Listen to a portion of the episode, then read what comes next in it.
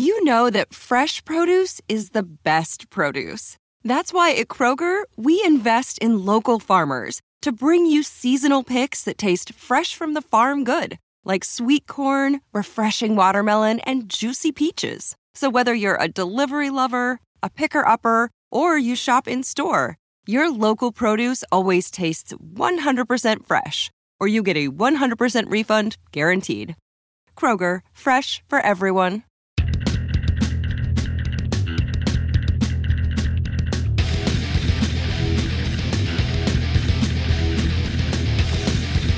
Hey, everybody.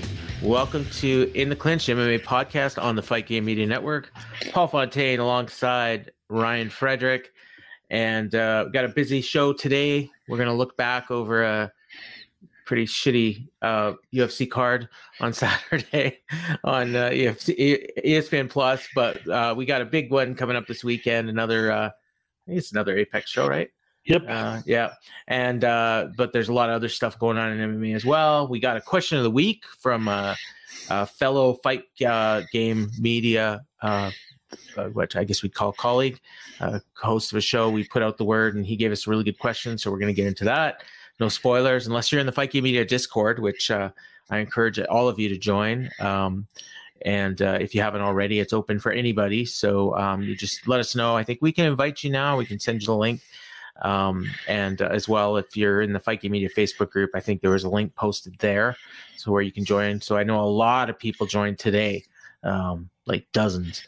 So it's growing like pretty quickly, and it's a lot of fun. We're having a lot of good discussions in there.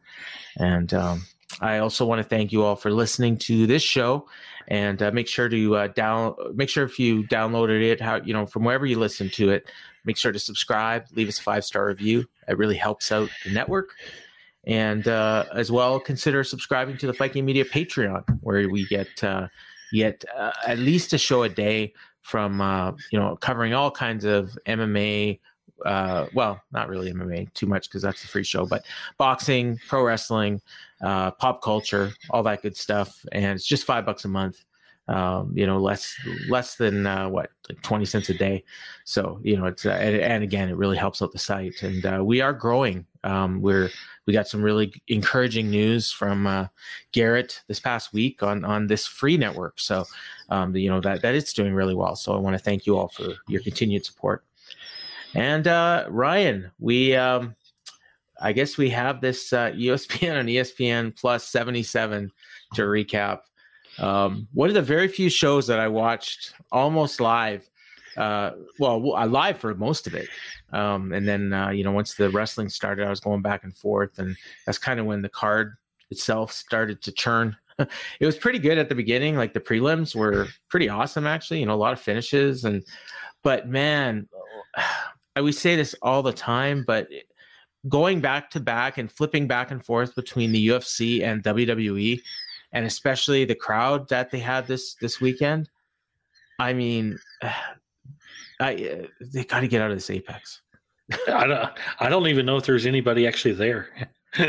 No, I heard a few. I heard some during the Blanchfield and Andrade fight, but it sounded like nobody was there, and I think even like John Morgan made a comment because he was there, obviously. Well, yeah, obviously, but he made a comment. He made a comment on social media about basically alluding to the fact that there's nobody here. Yeah, and it wasn't. Mark Zuckerberg didn't rent the arena out this time. Like this was, it's 1:00 in the afternoon on a Saturday in Vegas on a holiday weekend. I mean, and it's a card headlined by Erin Blanchfield and Jessica Andrade. God bless them, but that was only like a week ago, I know. And before that, it was like nobody was buying tickets ahead of time to see Taila Santos and Jessica Andrade, in the main event. Yeah, not with what they charged to go to the Apex. No. And I mean, it's not like we had, there's literally like 3 fighters on this card that anybody outside of hardcore UFC fans that watch all the time care about. Jim Miller, Jessica Andrade, and Ovince Saint Preux. And everyone else in the card is just another fighter, as far as most people are concerned. And the card you know, kind of was that. I mean, every week we get these cards, it seems like. But again, when you're going back and forth between, you know, and this, granted, WWE crowds aren't always like this, but this was one of the hottest crowds they ever had for, you know, like a big show in Montreal. And then we get this show from the Apex. And when I'm going back and forth and you know, and you're seeing, you know, a not bad fight in some cases, but just like no reaction. And the announcers are, you know, like they don't even sound like they want to be there half the time. Yeah. I mean, you don't even need to compare it to WWE show. Just compare it to last week's UFC show in Perth. Sure. Of course. Yeah. But I'm saying, like, when you're going back and forth, that's where it sticks out. Like, you know, you got a week to forget about it. And if all you watched was UFC, you know, you'd be like, oh yeah, that show last week was pretty good, but you know, whatever, this is fine. But man, you know, like, and it's just, and you know what the other thing is, it kind of reminds you of the pandemic. And I don't really want to be reminded of the pandemic anymore, you know? Yeah. No, seriously, every week throughout the Apex, I just, I'm reminded of the pandemic. It's like, it's time to move on from this shit. Yeah. And there's no reason for it. But we did get a show, and man, like, I don't even really have anything to say about the main event. Like, I'll be honest with you, like, I was really glad that it ended early because I fell asleep in the first round. And part of it is because I watched it like really late. Like I watched it after the WWE pay-per-view, and like I'm watching the first round, and like it starts, and then I'm like, okay, what happened? What? The bell rang, and it's like, and then I'm looking, you know, and the Twitter scores are all over the place, and I'm like, okay, I don't, you know, I'm not going to pretend that I gave a score to this, and then you know, and then Blanchfield finished in the second, and I'm like, okay, good, you know, I don't have to pretend like I scored this when we do this show, but you know, from all accounts, the first round was really close, and. Really good. Yeah. Really good. Yeah. And it's funny because you had made a comment that 3 fights in a row were like the worst 3 fights in UFC history, you know, maybe like, you know, back to back. And I didn't know if you were counting this main event, and I assumed you weren't. No. I assumed you were talking about the 2 light heavyweight and heavyweight fights that immediately preceded this, which were not good. Which we may get into. We probably won't, though. But yeah. I mean, we'll blast over them. I'll touch on them briefly. But I mean, but the main event. I mean, Blanchfield. You know, she submitted Jessica Andrade, minute 37 into the second round, rear naked choke. I mean, she got her opportunity and she pounced on it. And you know, Andrade took this fight on 10 days' notice. No, not even that long. Not even okay. Like I thought Blanchfield said. Or maybe I'm mixing that up with a different fight. Oh no, that was Hernandez. This was a straight week's notice last Saturday. It changed. Right. Yeah. Because when I had asked you, when did this get announced? And you're like, on the show.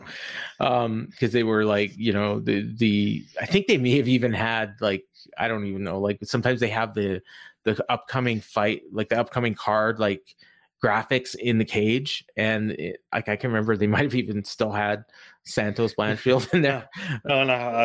They did immediately, and it's okay. There, I was expecting it to say Santos Blanchfield, and it said Andrade Blanchfield. I was like, wait, what? And then that's where you were alerted to. It's like nobody knew before then. So and you're like, oh, did they make a mistake? I remember it was Hernandez in his post fight interview mentioned that he took the fight on 10 days' notice against Jim Miller, but spoiler alert on that one. But yeah, I mean, big win for Blanchfield. As we said last week, she had nothing to lose, and she made the most of her opportunity, got a big win over a big name. And really, she is next in line, I think, for a title shot between the winner of, Valentina Shevchenko and I'll see if I get this right. It's Tisha Torres, right? No. It's Alexa Grasso. Yeah. Okay. Tisha Torres is pregnant. I know. I said this last time.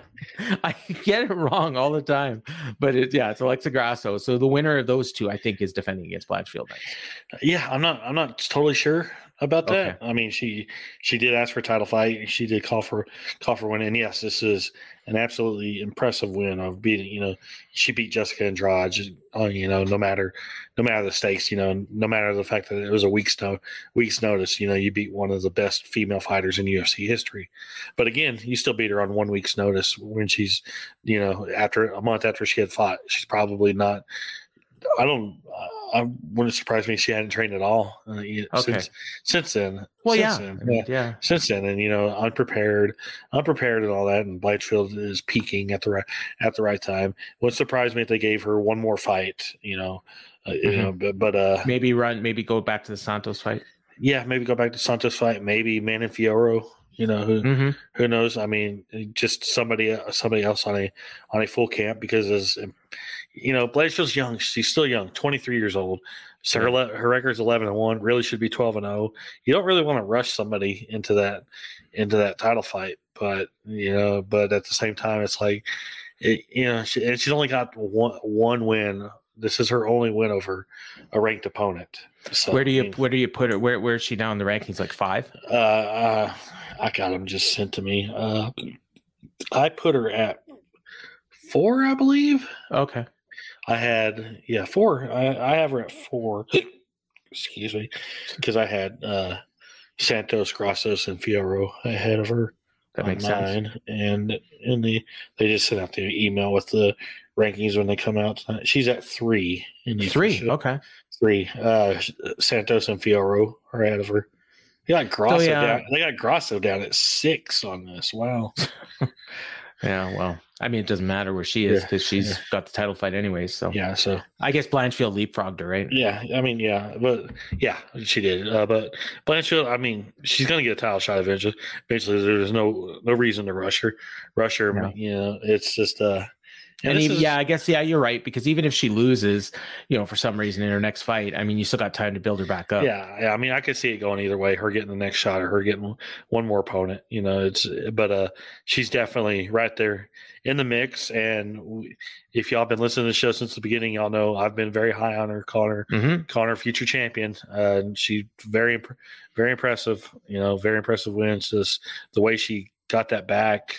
And then got that choke. I mean, it was really slick, and she held her own on the feet with Andrade. Andrade is a ridiculous volume striker, and Blanchfield held her own. Was actually winning the first round probably until about the last 90 seconds when Andrade took over late in the first. But yeah, very good fight for those two. Very good win for Blanchfield. Yeah, so we'll see what's next for her. And for Andrade, probably nothing much really changes. I know she had been talking about moving down. Yeah, she says she's going back down to strawweight. Yeah, so I mean, this doesn't hurt her at all. I don't think, especially if Blanchfield goes on and fights for the title, and if she wins it, it's like this was almost good for her in a way. Andrade goes back to 115, and then she comes out of this fight with a brand new contract that she said pays her like more than 3 times the amount that she was making beforehand. So she got a good deal out of all of this. All right, let's do our 3 stars. You can go first. Should I give them to the 3 winners of those fights? Well, you could, but I mean, there's a lot of good stuff on the prelims. First one is going to go to Mayra Bueno Silva. Mm-hmm. She looked good against Lina Länsberg. Länsberg just kind of controlled the first round on the mat, and then the second round was kind of doing the same, controlling on the ground. Länsberg was able to get up near the end of the round, but made the dumb mistake of wanting to go back down to the ground with Silva, and Silva grabbed her leg and got the knee bar. She tapped right away. And it was almost like one of those things that looks like it's desperation that somebody does just because they're trying to roll out the round, but obviously it was in there super tight because she tapped like fast. And I'm going to do something unconventional here. My second and third stars. I think you're going to do what I was going to do. Okay. I was going to take one of them, but go ahead. My second and third stars are going to be Nazim Sadykov and Evan Elder. Never mind then. Okay, that's not what I was going to do. Okay, second. I like it. They're both going to be on my 3 stars. They had an amazing lightweight fight, like just incredible, just back and forth. Yep. Beating the crap out of each other. They both rocked each other in the first round. Elder dropped Sadykov, and the second round was just as crazy. I don't know that this, it's going to be one of these fights that, not a fight of the year kind of contender, but one of those fights when you look back on at what were some fun fights of the year, this is going to be in. It had an unfortunate end, and Sadykov landed a head kick early in the third round. They opened a big cut over Elder's right eye, and they stopped the doctor stopped the fight. I've seen fighters with worse cuts, you know, be allowed to continue, but I'm not going to argue about the stoppage. It was a pretty deep cut. So yeah, I mean, there should be more leeway.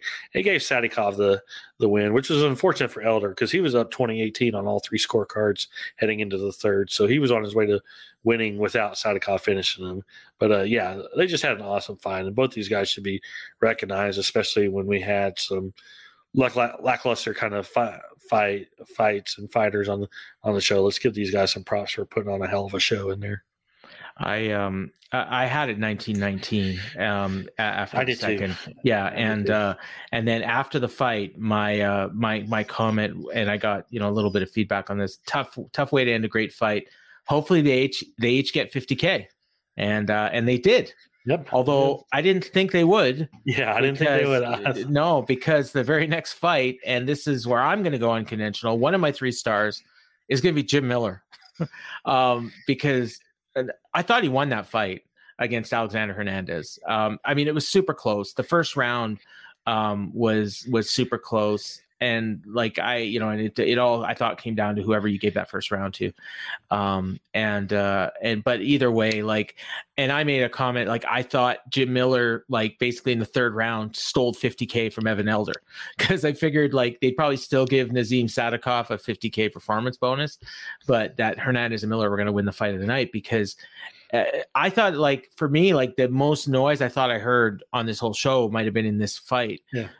Because like Miller is, you know, he's a legend, and he just, like, I thought in the third round, like he just decided like I'm gonna take this fight, and I was surprised that one of the judges gave it 30-27 Hernandez. Two of the judges did. Two, yeah. Like yeah. I was really surprised by that, but I wouldn't have been at all surprised at 29-28 for Hernandez, even though I had a 29-28 Miller. But I just thought it was a great fight. And, you know, as I said earlier, Hernandez took it on short notice, so props to him. But it's a rare case when I'm going to give a guy that lost a fight one of my three stars. And just because he's Jim Miller. Yeah. And second, for those that get mad about his A10 nickname being announced, it's because his real nickname is not appropriate for television broadcast. So no, I mean, they can say freaking if they want. Yeah. But. No, you can't say Jim freaking Miller like he's Seth Rollins. It's Jim fucking Miller. Yeah, no, I get it. Second star is going to be Clayton Carpenter. He made his UFC debut, 7-0. 26-year-old flyweight, and he just, you know, he got the job done. 3 minutes and 13 seconds, choked out Juan Camilo Ronderos, you know, who's an inexperienced fighter. This fight was there for a reason, and Clayton Carpenter did what he had to do, but doesn't make it any less impressive. And my third star is going to be Philipe Lins. You know, he knocked out Ovince Saint Preux in 49 seconds, and wasn't expecting that. I think Ovince Saint Preux is probably done. You probably know more than I do, but I can't imagine that UFC doesn't cut him after this. But, you know, putting him third fight from the top on a card third fight on the card in a fight like that on a show like this, where he was like probably the biggest name on the show, and then, you know, and then he loses like that. I don't see any use for him at this point, and he feels like a prime candidate for PFL, but you know, we'll see what happens with him. But yeah, so Philipe Lins, Clayton Carpenter, and Jim fucking Miller, my three stars. Yeah. All right. And going through the card from the start, it started off with the flyweight fight that Paul talked about. Clayton Carpenter, first round submission, rear naked choke over Juan Camilo Ronderos. Then we had a welterweight fight, A.J. Fletcher, second round submission, guillotine choke over Themba Gorimbo. This was a pretty interesting fight yeah. while it lasted. Gorimbo kind of had control in the first, a little bit of control in the second, but Fletcher got out both times and then got the finish was kind of fun. I think Fletcher, if I'm right, landed a knee as Gorimbo was coming in and just grabbed the neck and locked. Yeah, he got it standing, right, and dragged him to the ground. He got it standing and dragged it to the ground and was on his back, and then switched to where he had it was a mounted guillotine choke. Yeah, when Gorimbo tapped. Yeah, it was a very slick finish. Then we had light heavyweight fight. Philipe Lins knocking out Ovince Saint Preux in 49 seconds. Lins blitzed him from the get go, and yeah, OSP was just done quickly. He didn't know what hit him. Like, yeah. And Lins, former heavyweight, and he actually looks good at 205. So, do you think OSP's done? 39, long career, lots of losses, lots of boring fights. I mean, I don't know. I think if his contract's up, he's done. Yeah, I don't. Yeah. He might be a guy they let finish out his contract. They don't seem to. They don't really quite cut many people now. It's more so letting people fight out their contracts and letting them go. So all right, we'll see. Then we had a featherweight fight. Jamall Emmers, unanimous decision over Hussein Askhabov, 30-27 across the board. I thought this was an upset because Askhabov was coming in 23-0, but Emmers just kind of controlled with the wrestling and controlled on the feed, and Askhabov just never. I don't know if he just didn't look. He never looked really comfortable. Maybe ring rust. He hasn't fought in 3 years.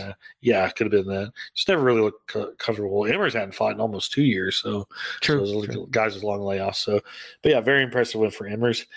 Then we had the women's bantamweight fight. Mayra Bueno Silva, knee bar, second round over Lina Länsberg. Then the lightweight fight, Nazim Sadykov, third round. TKO stoppage over Evan Elder due to a cut. Then on the main card, we had lightweights, Alexander Hernandez, unanimous decision over Jim Miller, 230-27, so 29-28. I did have it 29-28 for Miller as well, but I know that the first and the third were close. And so 30-27 Hernandez is not out of the question. I know MMA decisions has been down. I don't know if it's back up, but I remember looked. Okay. I know the majority of the scorecards were for Hernandez. So. Okay. But I mean, it could have gone either way. Either way, I think Hernandez with the third, like Miller is close to having that choke in at the third, but Hernandez did land with almost twice as much volume in the round, and then had that late flurry from the top at the end, which kind of I think I was just kind of caught up in the hype of is Miller going to do it again, and I was probably not my. But Hernandez is impressive on 10 days' notice, and absolutely not a bad loss for Jim Miller. I mean, that guy ain't going anywhere until he wants to. So UFC he says UFC 300, 45 fights in UFC. That's when he'll be done. But who knows? We could see that guy fighting at age 49 at UFC 500. We're like 15 months away at this point, so he's going to get there. He's going to get there, yeah. He wins more. He's even, with his long career and as many fights as he has, he still wins more than he loses. So yeah. And he's losing to Alexander Hernandez is good. Good. He has some off nights sometimes, but when he actually shows up on a good night, he's really good. So when it looked like Miller was going to win, I was I thought Miller could be fighting for a title at UFC 300. The way he's going, it's not crazy. Yeah. It wasn't crazy because he had one three straight going in. But but anyway, then we come to the fun part of the card. Oh god, Marcin Prachnio, unanimous decision, 30-27 across the board over William Knight. All Prachnio did was land leg kicks in the fight, but that's all I need to do because William Knight landed 8 total strikes in 15 minutes. 3 in the first, he didn't show up. 1 in the second, 4 in the third. This was a horrendous fight. And unfortunately for Knight, I feel bad for him because he put on Twitter a message that people were sending him death threats over that performance. Oh God! So, it's all these people who are betting money and losing, and then just like I say, that Twitter, especially when it comes to fighting, and anybody, whether it's fighters, media, coaches, anything, it's a toxic environment. So it's pathetic. And then we had a heavyweight fight. Jamal Pogues, unanimous decision over Josh Parisian, 30-27, 30-27, 29-28. Not much to talk about here. Pogues just kind of wrestled Parisian down and control him on the mat. And then we had a light heavyweight fight. Zach Paga, unanimous decision over Jordan Wright, 30-27, 30-27, 29-28. It was pretty much all just clinching against the fence and not exciting. And I would say these 3 fights in a row, in succession, may have been the 3 worst consecutive fights in UFC history, definitely on a main card of any show. These were just all bad. Bad. It's like what this was like watching Hulk Hogan and Ultimate Warrior from Halloween Havoc '98 3 times in a row. It was that bad. Yeah, just, and not just boring. It was just they were just so boring, so lackluster. Like they were like turn off the made me want to turn off the show. I was that bored of it, but I can't, and I don't ever get like that during UFCs. But it was just I did because I just went back to the wrestling. Everything live. So and that's where John Morgan made the comment. Man, these fans in the Apex are so respectful. They didn't boo any of those fights. And then I saw somebody, I think Sasha Palatnikov, goes like, "Isn't there like only like 17 people there?" I imagine, and those 17 people are probably watching the WWE show on their phones. They're there for Jim Miller in the main event, I know. So they don't really care. And then we had the main event: Erin Blanchfield, second round submission, rear naked choke over Jessica Andrade. So, great showing for her. Those 17 people, 15 of them were Blanchfield's family. I think probably Andrade's family. She's in Vegas. And the fight of the night obviously was Nazim Sadykov and Evan Elder, as we mentioned earlier. Performance bonuses went to Blanchfield and Bueno Silva. So good for them. They all got $50,000, and obviously no viewer information since it was at the Apex. And we're one more down. Hopefully, we're close to the end of this Apex era because I know there's more shows with locations being announced. But we'll stay tuned for that. NFL Sunday Ticket is now on YouTube and YouTube TV, which means that it just got easier to be an NFL fan, even if you live far away. Like maybe you like the Bears, but you're hibernating in Panthers territory. But with NFL Sunday Ticket, your out-of-market team is never more than a short distance away. Specifically the distance from you to your remote control. NFL Sunday Ticket, now on YouTube and YouTube TV.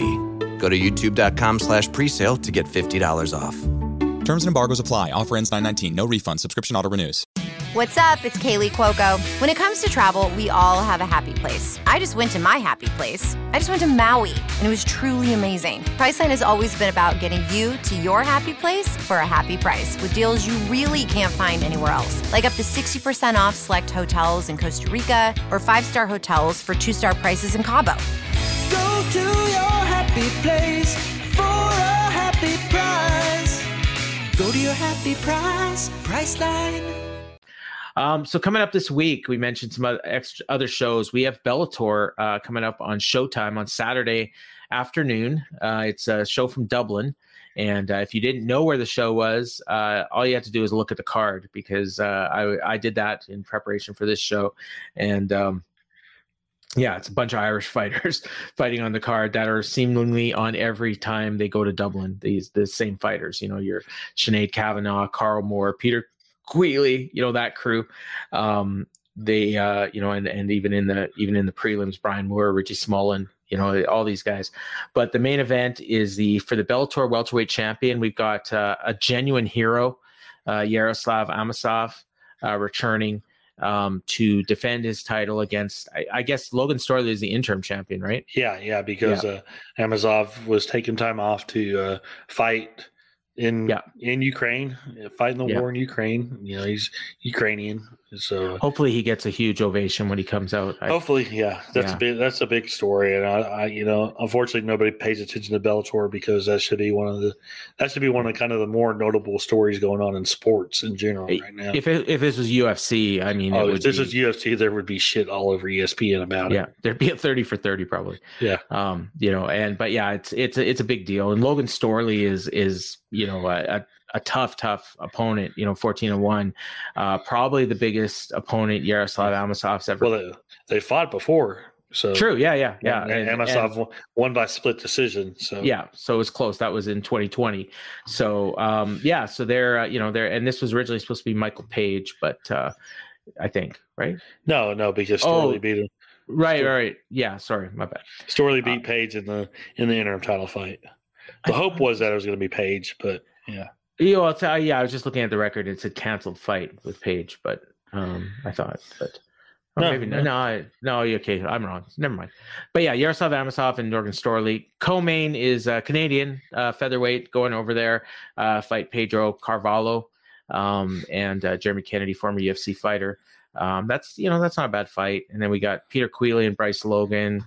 Sinead Kavanagh, former two-time title challenger against Janae Harding, 6-6. So this is a setup fight. And kicking off the main card is Kieran Clark, 6-0 against Leonardo Sinis. 8-5 against 6-6. Wow. Yeah. Well, that's Bellator Dublin, right? Yeah. And then the prelims are on YouTube, I assume. And there's a few interesting. Mike Shipman against Charlie Ward's, an interesting fight. Gokhan Sarakam. That's that big knockout dude, right? I guess, yeah. Yeah, I just remember seeing him before, and yeah, nothing much else unless you're a big Irish fan. A lot of fights in this card, 18 fight card. I think this thing's gonna start at probably 7 o'clock in the morning in North America. I'm assuming get 18 fights in there, but I'll be probably watching the main card at least, and we'll check back next week and see what happened. And then there is a bunch of streaming stuff this week. We got Hex Fights from Australia on Fight TV on Friday morning, our time, 3 a.m. We got a UAE Warriors show from the Middle East. And I'm just looking to see if my boy Jesse Arnett's fighting on that card, because he usually sometimes fights on these. Nope. Don't see him on there, but those shows are usually a lot of fun. That's on Fight Pass, and I just had lost my. Oh no, there we go. What else we got? I had it, and then it stopped sorting for me, so they're all. So we got one on Prime. Yes, this week. Yeah. Where the hell is this card? Do you have the details there? Because I gotta sort this again. I just loaded up. Tapology. Yeah. It's in Thailand, Bangkok, Thailand. But it's John Lineker against Fabricio de Andrade for the featherweight championship. Remember they fought. They fought in October and then had the no contest because of the groin strike. So, right. Yeah. So we're back to that again. And the title's vacant because Lineker had missed weight last time. So yeah. But hopefully he'll make weight this time. And I do have it back there. We also got PFL Challenger Series on Fubo TV, which is pretty readily available for anyone. That's on Friday at 9 Eastern. Another UFC Fight Pass show from Tijuana, UWC 41. That's on Friday night as well at 9 p.m. Eastern. We got Diamondback from Australia. If you're into the Australian MMA, that's on Fight TV on Saturday. And is there two? Yeah, another UAE Warrior show on Fight Pass on Saturday. So that's from Fight Island, right? Yep. And ACA on streaming as well. That's the former ACB, which is basically the top Russian regional MMA. And there's a KSW show. I believe these are on Fight. I don't think they're on the DAZN anymore. And we get it on the Fight Network here in Canada.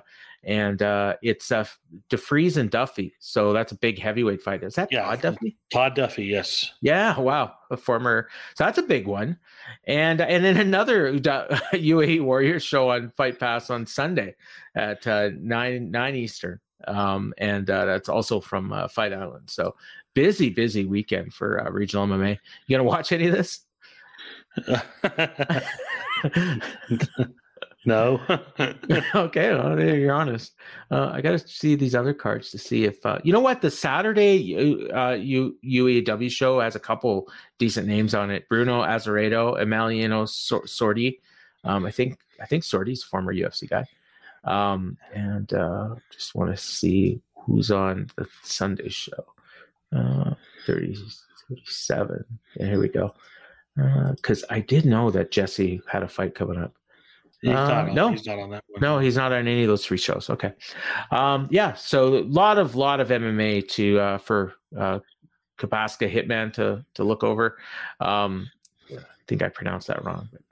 But lot of stuff. Kabosa Hitman. Yeah. Gerbaka is his handle, right? Yes. Gerbaka Hitman is his handle. Yeah. Gotcha. Okay. And then, of course, the big one. Another afternoon show from the Apex. So I think it looks like the same time as last week, although we got a few more fights this time. A little bit better card, although basically the same. No, this one's definitely better. Is Okay. Yeah, I guess so. I don't know. I'm looking at it and it's like, I mean, it's definitely more interesting. In terms of like big names, there isn't really much, I don't think. Yeah. Definitely better fights overall. I mean, return of Tatiana Suarez is probably the biggest, thing on this card, in my opinion. Yeah. She's fighting Montana De La Rosa on the main card. And of course, Mike Malott, who, is, I'm always tuning in for him, and rare time you get Canadian versus Canadian fighting, which is interesting. But the main event is Nikita Krylov and Ryan Spann, light heavyweight fight, big light heavyweight fight, two top 10 guys. And they're not, I guess, a perfect fight to headline an Apex show, I guess, is the best way to put it. And it's definitely a quality fight. I mean, it would be like a co-main on any card, on a fight night if it was in front of fans, or, a solid, opening pay-per-view main event or pay-per-view card. But we're getting here in the Apex, and I'm interested because Krylov's, I don't, is it Krylov or Krylov? I'm never quite sure. They're pronounced both ways. Both pronunciations have been heard.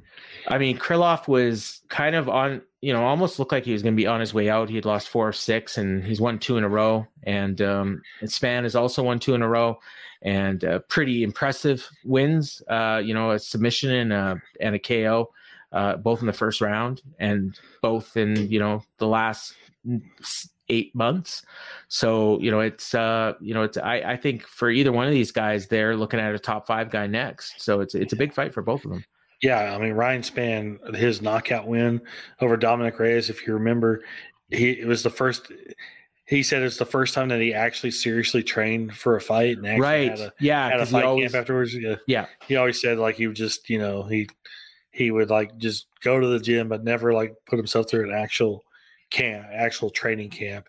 That's what I think he more so meant for it, was actually going through an actual training camp, not just he'd always prepared for fights. But did he get that here? Like this fight's been on the books for a while, right? This fight's been on the books for a while, and no, like he said, plenty of fights that have been on the books for a while. It's just he never just did a training camp. He just gotcha.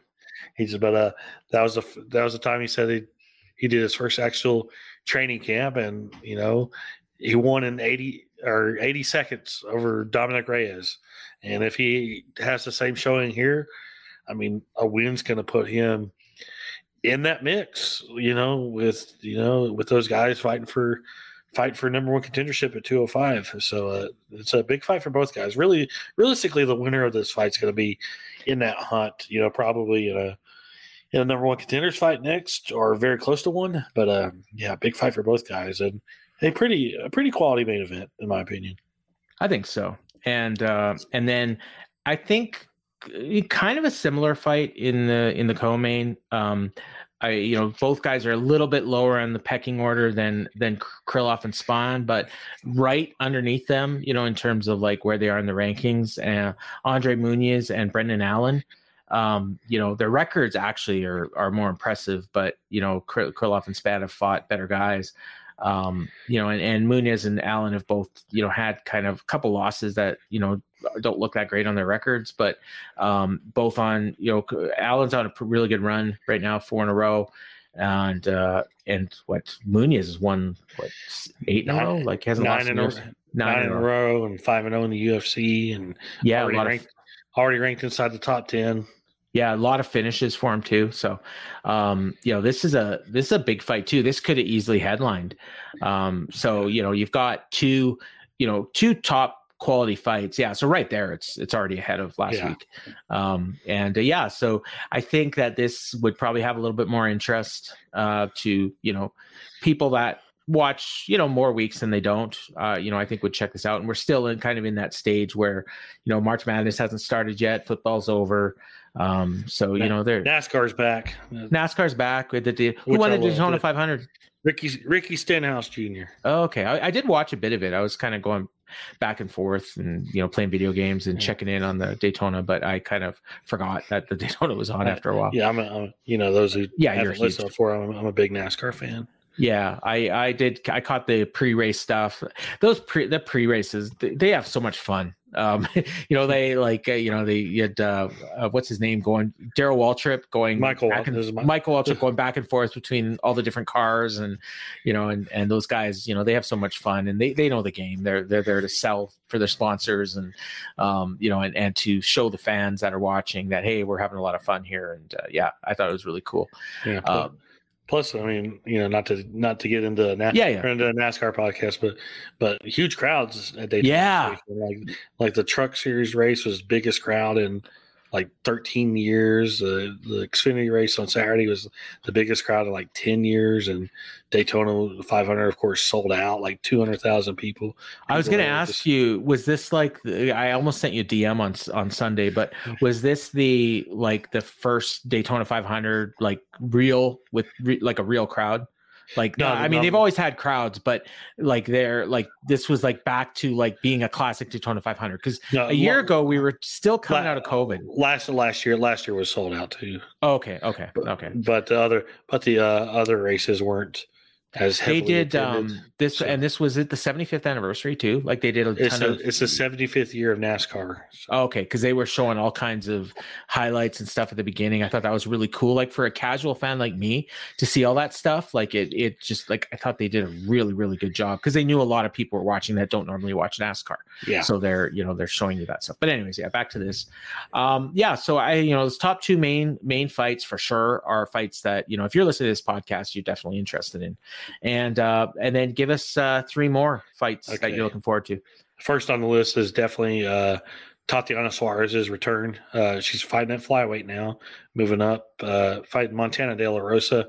But Suarez 8-0, looked every bit as former tough winner, looked every bit of somebody who was going to become champion. But she's been really slowed down by injuries, knee injuries, neck injuries, back injuries. She's overcome cancer in her life.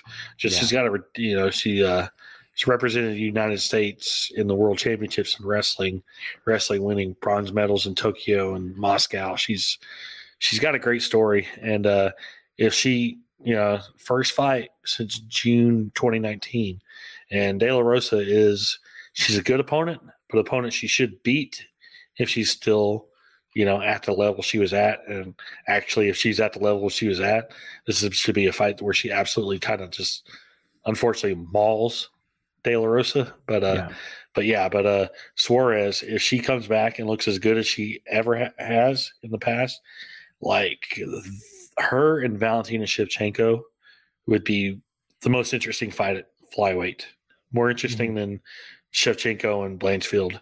So that's why I think I don't know that Erin Blanchfield's next fight's going to be for a title. I could actually see if Suarez blitzes and finishes De La Rosa, it wouldn't surprise me. I don't know that she would be rushed into the title shot, but she'd be one fight away. So, and I would definitely keep Suarez and Blanchfield away from each other for a long time. As long as you can, yeah. As long as you can, that could be a title fight right there. Yeah. But that's one. That's one to look out for. Another one. I do like that welterweight fight between Canadians Mike Malott and Johan Lenisse. I believe that's how you say it. Both guys are finishers. Malott had a very impressive debut last year, and Lenisse is coming off a win. So get to see some Canadian on Canadian violence this week, which is kind of funny after last week's episode of South Park where they were making fun of Canadians again, but I boycotted that show. So it was harmless fun. I'm just kidding. It's 2023. I was watching that show, and I was like, I've been watching it since 1997. It's funny. Yeah, and then, I'm going to go with a prelim fight, lightweight fight. Rafael Alves against Nurulo Aliyev. Yeah. Aliyev was making his debut, but Alves always seems to be in some fun fights. He's coming off a really hectic fight with Drew Dober at the UFC 277. That was in Dallas, and he's an action fighter, so that should be a fun fight right there on the prelims. All right. And I did not do my ROI stuff because it was a Canadian holiday. Well, it was a holiday down there too, right? It's President's Day. Yeah. So I had the day off work and my whole schedule was thrown off, and it didn't even occur to me that we were doing a show. I mean, you sent me the rundown, but I was out shoveling at the time. So by the time I got in, I forgot about it. And I knew we were doing a show, in the back of my head, but I forgot that I had to do this. But so I'm going to give you 3 fights that I'm looking forward to. You're out shoveling snow. Yeah. Meanwhile, it was 83 degrees down here in Texas. Yeah, we had 2 straight days where we had 5 inches of snow. So my son was nice enough to go out yesterday and shovel, so I didn't have to. And then today it snowed again, and he was gone, so I had to do it.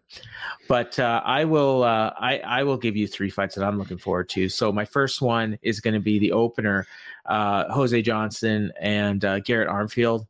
Johnson's coming off the Contender Series, I believe. Yeah. And he got a win over Jack Cartwright, won a contract, and he was supposed to fight Vince Morales, but now he's got Garrett Armfield.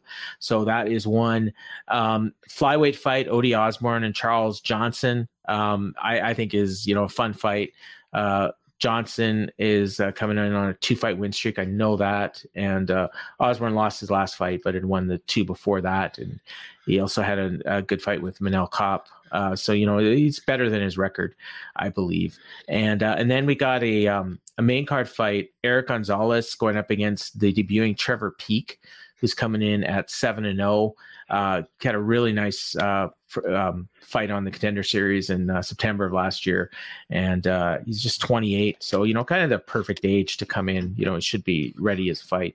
I was tempted to go with Jazza DeVicious and Gabrielle Fernandez because she's Canadian, but I just the 3 I mentioned I like more. I was going to pick the Malat fight because I didn't think you would, but you did. So so that is those are our 3 fights. And Ryan, take us through the rest of this card. Yeah, okay. Kicks off Saturday, 4 Eastern time for the prelims, 7 Eastern time for the main card.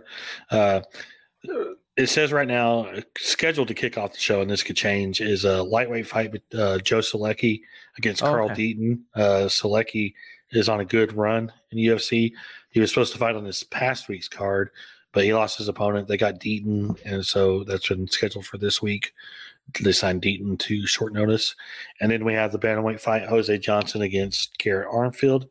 Then a women's bantamweight fight, Haley Cowan against Island Perez.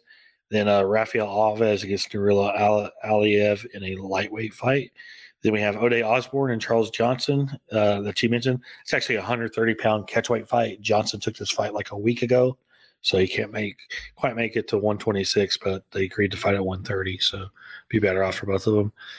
Then we have a lightweight fight, former Paddy Pimblett opponent Jordan Leavitt against Victor Martinez, debuting. And then closing out the prelims, women's flyweight fight, Jasmine Jesuda-Vicious against Gabriela Fernandez.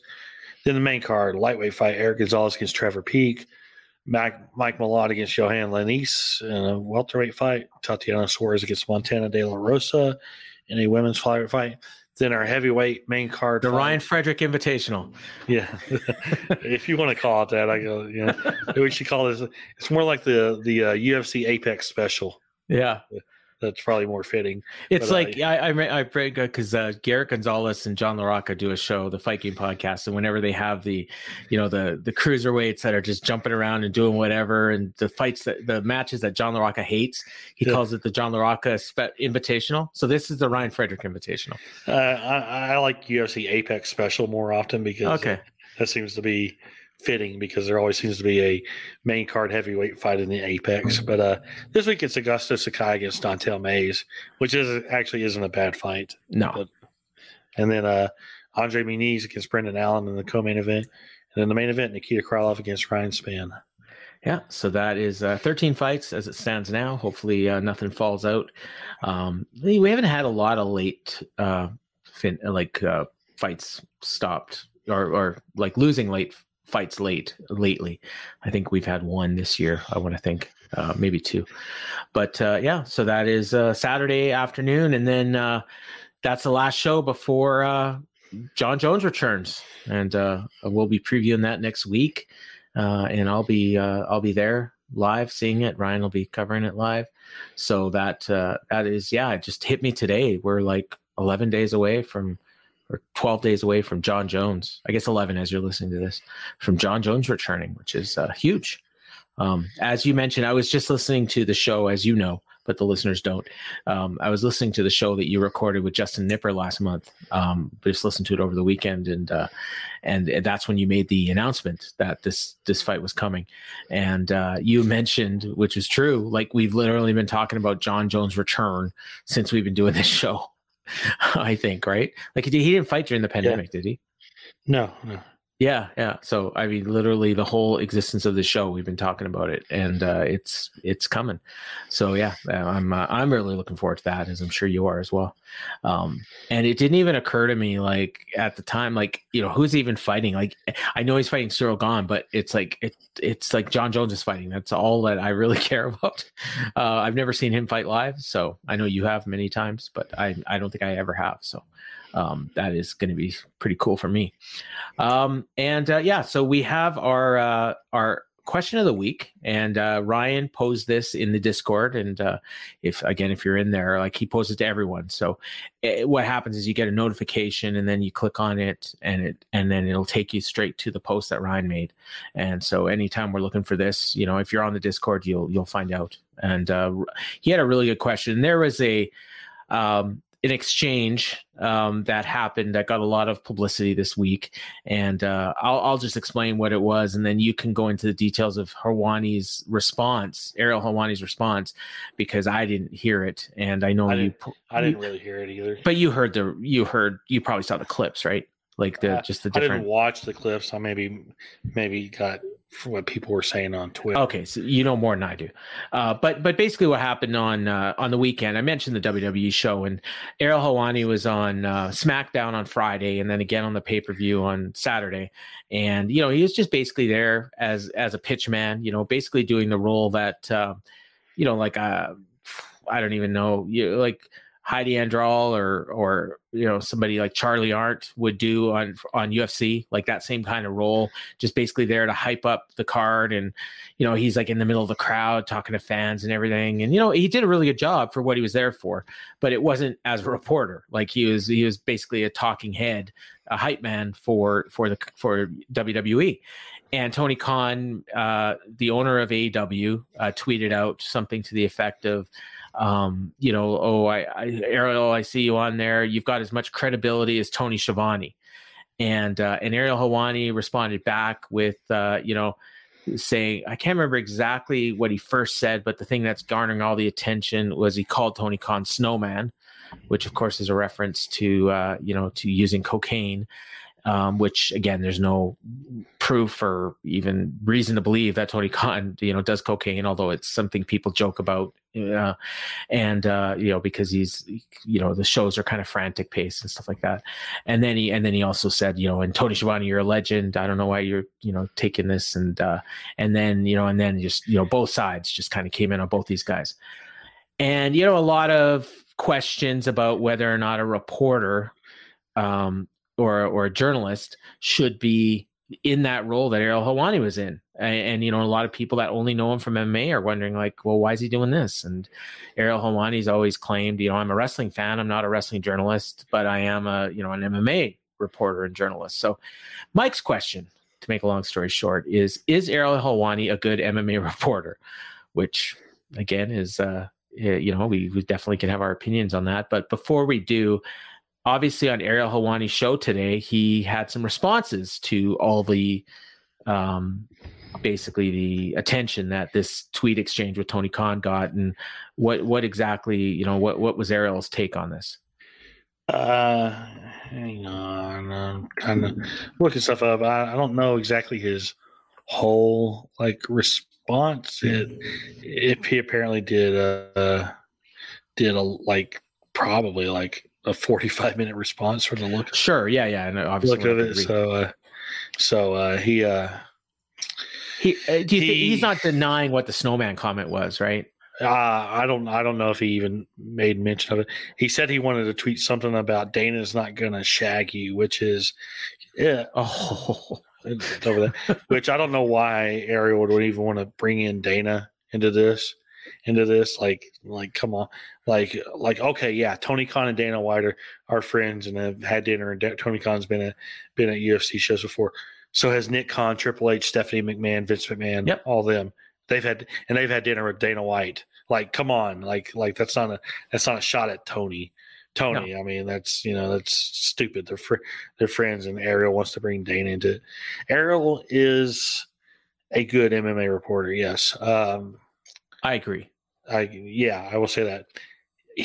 I can never say that he's unbiased, because we know that he's taken paychecks from the UFC before. We now know he's taking paychecks from WWE, and he's claimed in the past that he doesn't, but yeah, clearly he is. He said on the voiceover thing, like, he didn't take a paycheck. Whatever, you're very clearly taking a paycheck now, and he admitted on it. I think that was one of the things on the show today. He admitted that he got paid by WWE for this, and then there's been rumors that he's taking paychecks from Bellator because he's appeared on Bellator broadcasts on Showtime. And then there's rumors that he takes paychecks from Jake Paul's team because he's been doing press conference, hosting the press conferences for Jake Paul, and been part of Jake Paul broadcast. So I don't know. He wants to claim he's an unbiased reporter, which that's fine with him. I think he needs to stop claiming that. I think there's he needs to go back to where like he's, unbiased journalist. I don't know that he's a journalist anymore. He's more of like, a reporter, media personality, whatever you kind of want to call that now. He's transitioned into that. I'm not going to blame him for taking paychecks from these companies. I mean, everybody's got a family. Everybody has things to do. I feel like if I was in a similar position, I probably would do the same thing. And I'm never going to knock Ariel for doing that. He's got a family. He's got to do what's best for himself and his family. I think everybody wants to make this situation with Tony Khan, and here's the exact exchange between the two. Tony tweeted, "You're a fraud, Ariel Helwani. You're as legitimate of a reporter as Tony Schiavone," with the AEW Rampage hashtag. Obviously, that's a joke with Tony and Schiavone. But you know what? Like, friends. Starting your tweet with "You're a fraud, Ariel," I mean, he opened himself up to anything that's going to come back. Okay, here, yeah, let me finish this on. And then Ariel responded, "Thanks for watching, old friend. Can't wait for our next chat. And also said, "Also, don't listen to the snowman, Schiavone. You're a legend in my books." And then Tony responded with, "Good luck with the unbiased journalism." Now, look, everybody wants to criticize Tony for tweeting. I guarantee you, nobody else outside of the internet fan base, nobody gives a shit about this. It's an internet feud. Vince McMahon slapped papers out of Armin Katayan's and almost hit Armin Katayan in the face on a Real Sports interview because Armin Katayan was going after Vince about all the deaths of wrestlers, and Vince was basically saying, "It's not my fault." That's pretty bad. He almost hit Bob Costas on television, and actually has come out and said that he wanted to beat the shit out of Bob Costas over, on Real Sports. Tony Khan calling Ariel Helwani a fraud on Twitter. That's nothing. That's no. But okay, but what I'm saying, I don't think it has it. And I honestly believe that Ariel has spent more time on this than Tony has thought about it. I guarantee Tony thought about this for 15 minutes and then he's done, forgot about it. Sure. But by opening up the exchange, by calling him a fraud, he's basically opening himself up to whatever Ariel wants to respond to with. Yeah. And I'm not saying he's right. I'm not saying Ariel's right. Like, Ariel to make that accusation is terrible. Yeah. And then Tony's response was, I mean, the response was bang on, because, good luck with your unbiased journalism, because he's, and then WWE escalated it by bringing attention to this exchange on their broadcast. Yeah. And I'm sure, like, the higher ups in WWE were, like, "Yay, Ariel, way to go," and probably give him a bonus. And so, and here's my feelings on the whole thing. People are wanting to point at the interview that the two had. as the reason why Tony's calling him a fraud.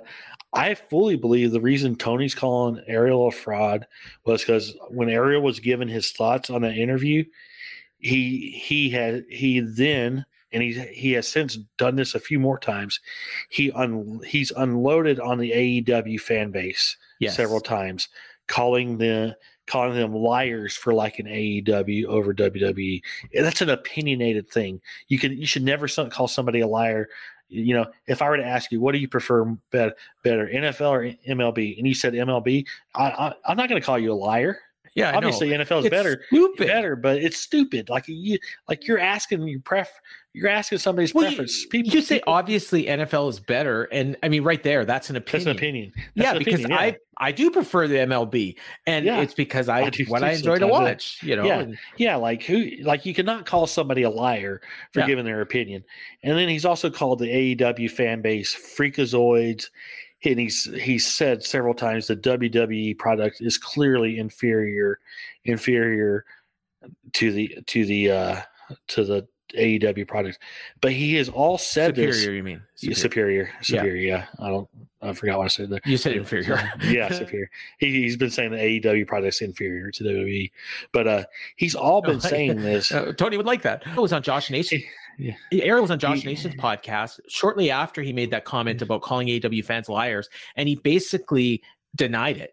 Like, oh well, that's not what I said, or that's not what I meant. Clips of him calling. I know, but he's just saying like, oh, you know, like you may have thought that at one point, but you know, WWE's better now. I know. Even today, he was calling the AEW fans freakazoids. Even today, as I said, but he did this all while claiming to be an unbiased journalist, that he was just giving his opinion on things. And he's now he's getting a paycheck. Now he calls himself a fan, of wrestling. He doesn't consider himself a journalist. Now, to what I will say, and you touched on this too, but I know we've talked about it personally, and we've talked about it even in a group setting with other people, but I don't think I've ever mentioned on this show. My opinion on Ariel is he's crossed over from journalism a long time ago, and that's not a bad thing. That's just what he's doing. Yeah. And he is, as you said, like he's a content creator. He has his show, and he has his YouTube, and he makes money off of that, and he does very well for himself, and he's one of the biggest names. He breaks news, you know, so there's, you know, so he's like you know, like in wrestling, he would be like I consider like a Denise Sato, you know, similar, you know, probably a little bit more towards like the reporting than she is, you know, but you know, like a Sean Ross Sapp, you know, that sort of thing, but different from like a Dave Meltzer or a Wade Keller or a John Pollock, who, you know, does those things, the podcast and everything, but they also do it from a journalistic perspective. Or, you know, Brett Okamoto's, I think, is more like, you know, on the reporter side, but you know, he's kind of a mix in between the two. He's also let's be honest, he's also been on the UFC broadcast, so yeah. He's been on PFL broadcast, but he's an ESPN employee as opposed to a UFC employee, but he mainly only reports on UFC news. He doesn't really ever report on Bellator news or any other news. So we kind of know where Brett is on it. Right. Nothing wrong with it. Nothing wrong. But no, but if Bellator was on ESPN, then he'd be covering Bellator. So it's not so much he works for his network as opposed to his. You know, he doesn't work for UFC. He doesn't cash a check from UFC, I don't believe. I mean, you know, perhaps he's been paid to be honest. We'll not speculate on that stuff because because that's not even the point. But yeah, in terms of a reporter, I mean, the biggest thing that Ariel Helwani got in trouble for, you know, with UFC was for doing his job as a reporter, which was reporting that Brock Lesnar had signed, and he spoiled the UFC surprise. That was after he was fired from Fox, and the UFC paychecks stopped coming. Right. That's what got him fired from Fox and broke down the relationship with the UFC was when he had Rory McDonald on his show when McDonald was headed into his last fight on his contract, and he was kind of pushing McDonald into testing free agency, and kind of implying that more fighters should should look outside of the UFC and test free agency. And he was doing that all while technically being a UFC employee, which that is what pissed him off and ultimately led to him being fired from a. But again, that's Fox, more along the, you know, like, I guess, you know, bringing that up is kind of unprofessional on air, but still, like, breaking news like that or doing that, that's more of a job of a journalist. And now he's, you know, he has fighters on his thing. If they have news, they'll break it. Sometimes they save things to break on his show. You'll have information that, you know, is going to be broken on air, Helwani's show, and you've been asked not to share it. I know that. You know, and that's just the way the game's played. And he, you know, and he also doesn't have access to everybody because of the way he is. He's also burnt bridges with a lot of fighters and fighter managers and all that. You know, he's very much a brash personality. Yeah, but he's still, you know, one of the most well-known MMA journalists in the sport, maybe the most. He is. Or broadcasters, I should say, or whatever you want to call them. Yeah. I also have an issue with him saying that he's never been a wrestling reporter, because he's put out multiple tweets. There was two in particular I found. One was on when Logan Paul signed with WWE, and the other was on the sale, when the sale rumors were going down, and there was those rumors about WWE being sold to Saudi Arabia. He did tweets with exclusive news using the words "sources tell me." Yeah. So whenever you're tweeting that stuff and you're doing "sources tell me," you're reporting news. Yep. So he can never say that he's never been a wrestling reporter, because he has reported news. He's only reported WWE news, and we know kind of where he's getting this stuff from. If everybody wants to be honest and look through it, I don't need to bring it up. Like, and I had that thing too. People, you know, would call me a wrestling reporter. And then I was just like, no, I'm not really one. But then I was just like, you know what? I do get some exclusive news that people don't have, and I have put it out there. And I've come to the fact that, you know what? I might not be collecting a paycheck as a wrestling reporter, but I've reported wrestling news, so I have to resign to the fact that, yes, there are times where I am a wrestling reporter, as I am an MMA reporter. If somebody wants to pay me a good salary instead of these clowns like Louis Dangor and those kind of names, I will do a damn good job, and I will report everything I'm told, because I am told a lot, and you'll get a lot of exclusive shit from me. Yeah, you'll charge $5 a month, and I won't charge. Ryan Frederick Select. I won't do Select. I will, but if you're gonna pay me, you know what I want, then I will sit all day and break wrestling and MMA news for you 24/7. I am not a reporter. I do get information, and I keep it to myself, because I know that if I share it, I'm not going to get it anymore. But I can also now be, you know, I can act in the role. I mean, I host a podcast, but I can be more of a fan than anything. But that also allows me to interview anybody I want. And, you know, so, but to answer Mike's question, Ariel's a good MMA reporter. He's a good MMA reporter, but if he ever wants to claim unbiasedness, like that, that flew out the window a long time ago. Whenever he revealed that he was being paid by UFC, because yes, he was incredible. That time when he, up to a certain point in that relationship, when he was being paid by the UFC, he was incredibly biased towards the UFC. So, and now we know why. Exactly. Why. So, and now it's the same cycle repeating. And I could say a lot more, but honestly, like if I were to say a lot more, we'd go 2 hours on this conversation. Yeah. So, no point, especially, you know, a lot of stuff that I'm reading, and a lot of people are making a lot of good points. And the point I brought up with the whole reporting on, you know, those tweets reporting, John Pollock brought up. You go like at that point, you have to choose your lane. Are you a reporter, or are you just a personality?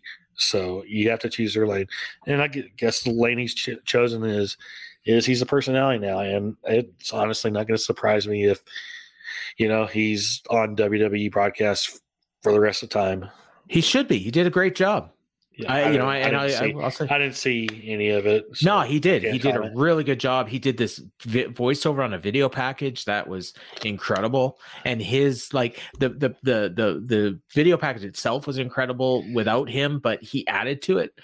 because he's from Montreal, and so he could add that perspective and his emotion that he gave. Like, he's made for this. Like, that's what he should be doing. And I'm sure he'd love to do it, you know, if he could get, you know, a nice paycheck from WWE to do something like that. I will also say this. Both of you guys are 40. Y'all don't need to be bickering on Twitter. Yes. Just what did our friend, or I think, I'm not sure if you're friends with her, but I know I am. Lisa, my friend from the UK, put it the best when she said it. I saw that on the Discord. Two guys waving their willies. Yeah, that's all. And people saying that, like I said, people that saying that this tweet by Tony Khan hurts his business.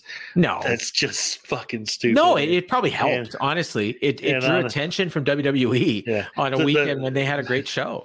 Yeah, that's the whole thing too. Nobody's talking about WWE having a good Elimination Chamber show. Nobody's talking about the down week AEW had ratings wise. Ariel Helwani spent 45 minutes talking about AEW on his show. So he spent a lot of that time bringing Dana into the conversation. Yeah, he can't quit Dana. No, exactly. All right, let's move on. We have to talk about our weekly segment, another weekly segment that we do. And this week it's Ultimate Fighter cast rumors. And last week we talked about the fact that it might be comeback fighters against, you know, the traditional up and comers. What are we hearing this week? Yeah, I mean, that's exactly kind of what it is, but it's actually two weight classes, lightweight and bantamweight. Okay. And we have some unconfirmed names, rumors, and there's actually been some people that have actually said that they were on the show but got cut or told to go home. And there's been a lot of like a little kind of craziness going on. Apparently Connor brought in some guys for the show kind of unannounced. Some have said three. Connor has claimed only one guy. But please tell me he brought the GOAT in. Him and Artem Lobov are not on speaking terms. Oh, okay, right. As soon as I said it, I remembered that. Yeah. I mean, but here was the list as of this is probably as of Wednesday or so. You got Will Brooks? No. Oh, darn it! No, they had already casted the show before he started kind of chiming in. Okay. But at lightweight, here's the list that I had now. Kenneth Cross was on the list. He's not on the show. I know that. Lucas Clay, 9-2. He's a new guy. Mitch Ramirez, 6-0. He's a new guy. Here's a couple former UFC fighters. Austin Hubbard. Oh yeah. Who was 3-4 in the UFC. Jason Knight, aka Hick Diaz. Oh yeah. Yeah. The guy that our mutual friend wants on every single card. Yeah, but he was foreign. He had some success in the UFC, but he wasn't ready. Lost a bunch of fights in a row and got cut. Yeah. Did some bare knuckle stuff. Aaron McKenzie was on the list. Dakota Bush, who had had a brief 0-2 run in the UFC. Regional guy for a long time. Yeah. Another name on the list, but I know this guy Loic Radzibov. Oh yeah. He fought PFL guy. PFL, ACA, but I think he was one of the ones cut from the show. Okay. Cut from the show to make room for Connor's guys. And then there was two more unconfirmed lightweights. Now, granted, you know, this list might change by the time an official list comes out. This was just the rumored list. That list got coming out soon. Yeah. It should be coming out soon. They've started filming, and I'm sure you know they usually release the cast list kind of early and do an early media day before they really do. I'll find the house when I'm in Vegas and I'll report. I'm sure you will. Okay. For the bantamweight list, list I have here, Anthony Burchak, who's a couple UFC stints. Chris Moutinho was on the list. He was the guy who fought Sean O'Malley on short notice and got a whole bunch of raises. He was 0-2 in the UFC. I heard he was cut from the cast though. So because he sent out a Instagram post that he's back home. So yeah. Cody Gibson, another guy. Oh yeah, former UFC guy. Another former UFC guy. Hunter Azar on the list. He had a lot of buzz as a prospect for a little while. Yeah, but 2-2 in the UFC. Then Rico Desculo, who fought on the Contender Series, Trevor Wells, Carlos Vera, Mando Gutierrez, the former Contender Series guys, a guy who's listed here as a substitute, Manny Lozoya.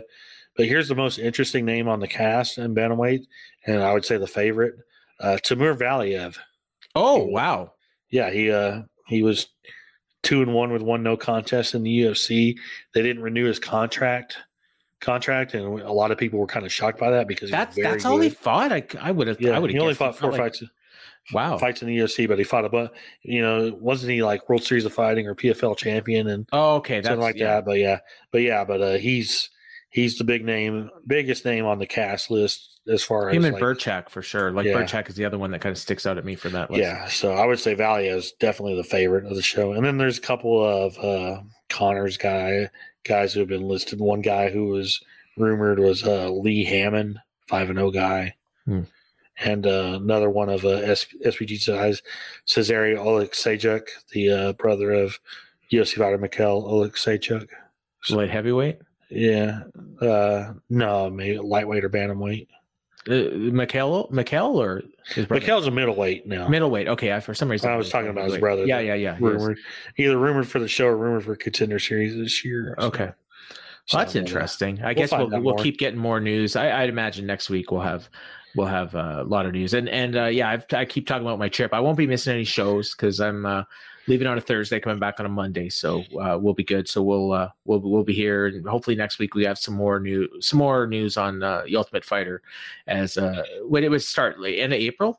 End of May? It starts end of May. Right. What the last Tuesday in May is what it was. And that's right, and that's that'll be on ESPN. So we'll talk a lot more about that as we come up on it. And we got a little bit more news. We have a Bellator show from Hawaii that was announced this week. I thought I had the card. Two of them, yeah, back to back. They usually tend to do this, I must have. Oh no, here we go. April 21st and 22nd.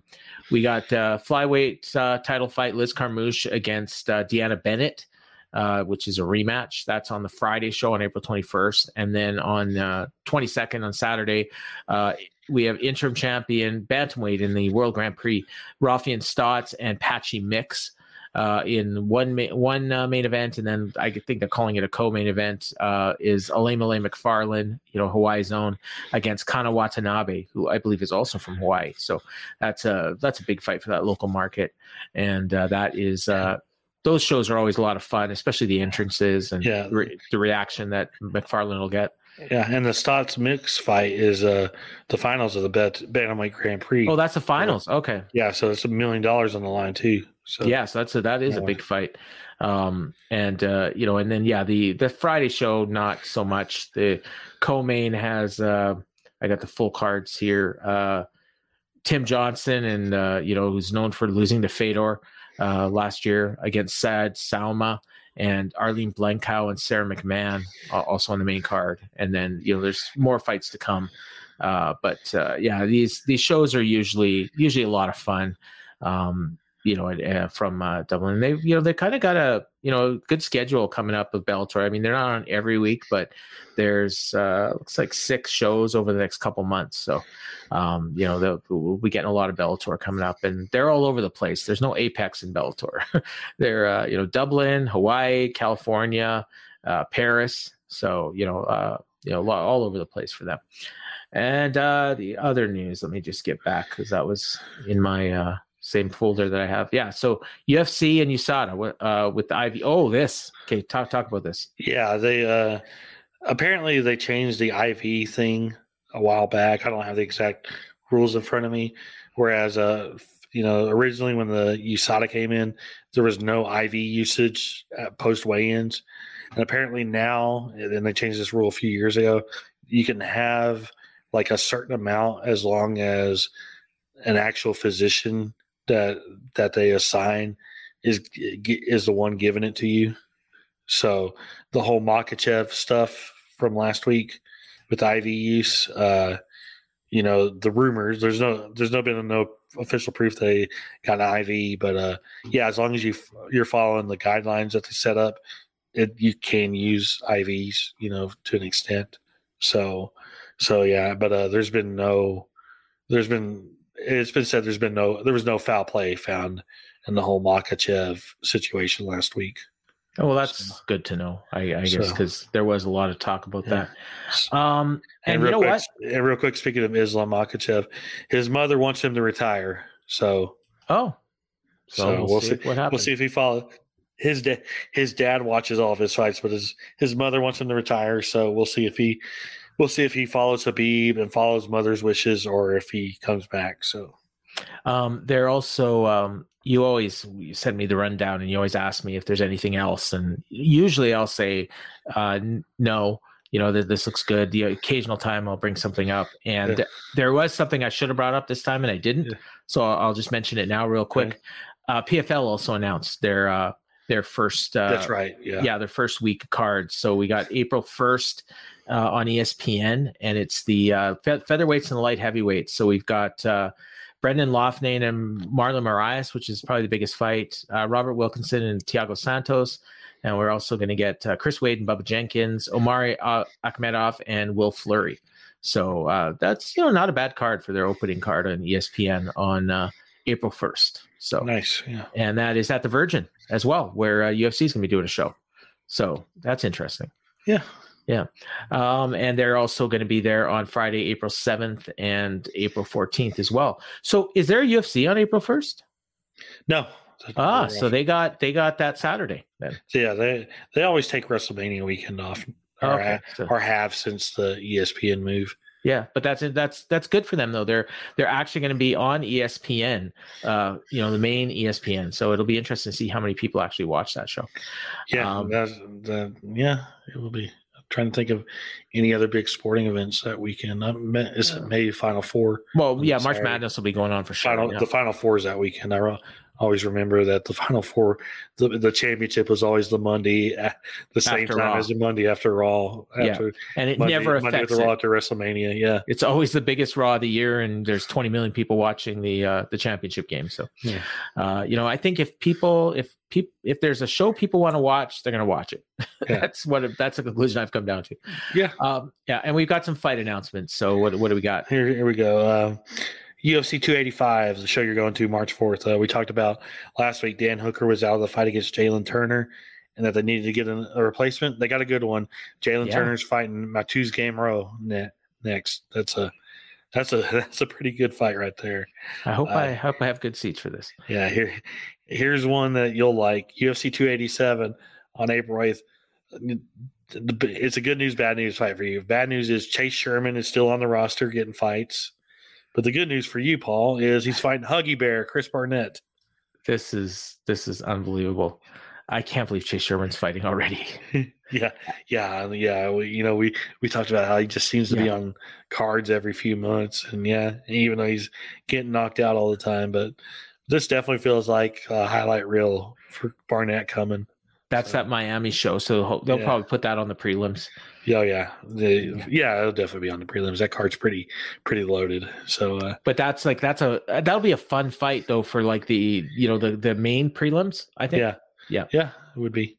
UFC Fight Night, April 15th, the Kansas City show. Ed Herman against Zach Cummins. Wow. What? Herman's still going. Herman's still going. Yeah. And Tanner Bozer going down to light heavyweight to fight Ion Cutelaba. That's interesting. That's interesting.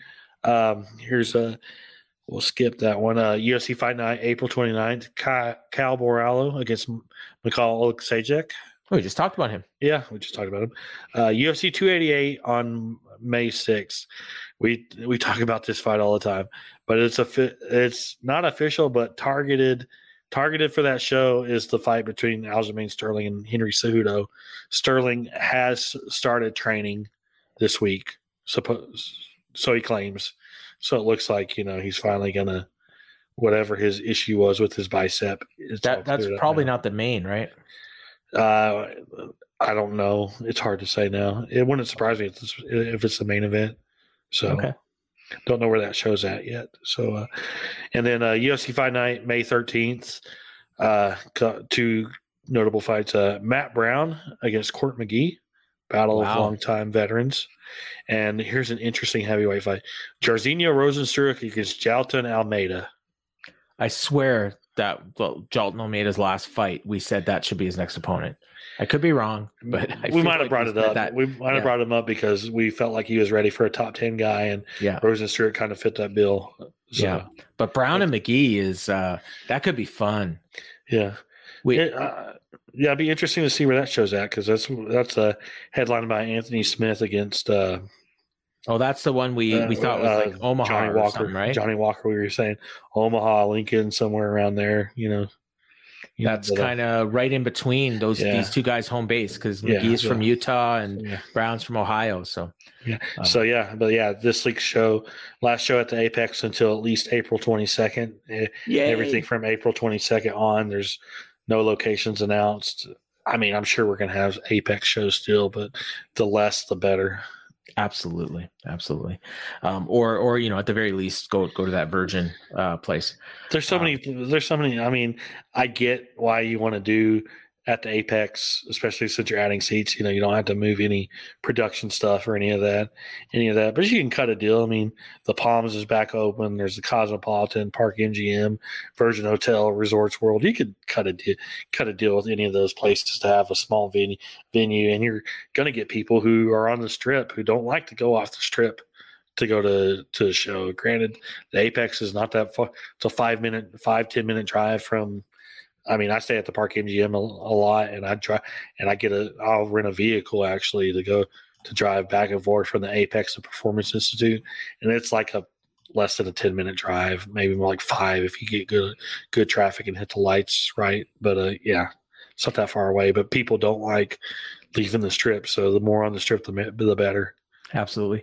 That May 6th show, I was thinking, you know, because of Aljamain Sterling, that maybe they go to like Brooklyn or Long Island or something. But I don't think that'll happen because the NBA and NHL playoffs, right? Yeah, and there's been times where he's been rumored to be fighting in New York, but his neck, he's had those neck issues. Yeah, and supposedly the New York Commission wouldn't ever license him. So gotcha. So maybe somewhere like somewhere in the Southwest. Yeah, even though he's had surgery to correct that, but New York seems to have the weirdest commission when it comes to things, because you know they had the whole debacle with the breast implants and saying no women with breast implants are allowed to fight in New York, except that they had already allowed women with breast implants to fight in the state before they tried to say that. You know, it's just they got a weird thing. Yeah. All right. Well, we'll find out hopefully soon where that show is and where some of these fight nights are going to be. All right. So that's going to just about do it. And one thing I noticed when I was listening to you and Justin do the show was I never let you do your own plugs. So I always do your plugs for you. So I'm going to let you do your own plugs. Oh, that's fine. But you can always catch me on Twitter and Ryan J. Frederick. I'll have the coverage of this past week's UFC in the Wrestling Observer newsletter this upcoming week, plus any other UFC news in there. And then, every Saturday, UFC coverage live on the front page of f4wonline.com. And then, of course, you know, we're now trying to build up our Discord. So, let's try to get people involved in the Discord and try to, you know, I will be in there all the time, especially in the MMA sections. If you guys ever want to interact with me, to me, it's kind of more friendlier than Twitter will be. Absolutely. So, you know, I'll still be on Twitter, but I try to be off of that as much as possible. I'm on my best behavior in there. I don't know if you've noticed, but you need to be. Yeah, I am. No, on Discord, I mean. On Discord. I need to be. Yeah. But and me, like I'm on Twitter as well. And honestly, I think we're probably the only podcast out there where both people on the podcast have their tweets on during the UFC broadcast. If I'm watching live, my tweets are on the screen. So you can see both of us on there. And although I rarely watch live. I'll also do the Dynamite show on the Patreon that I plugged earlier with Jeff Hawkins. And next week, we're actually going to be doing a free show.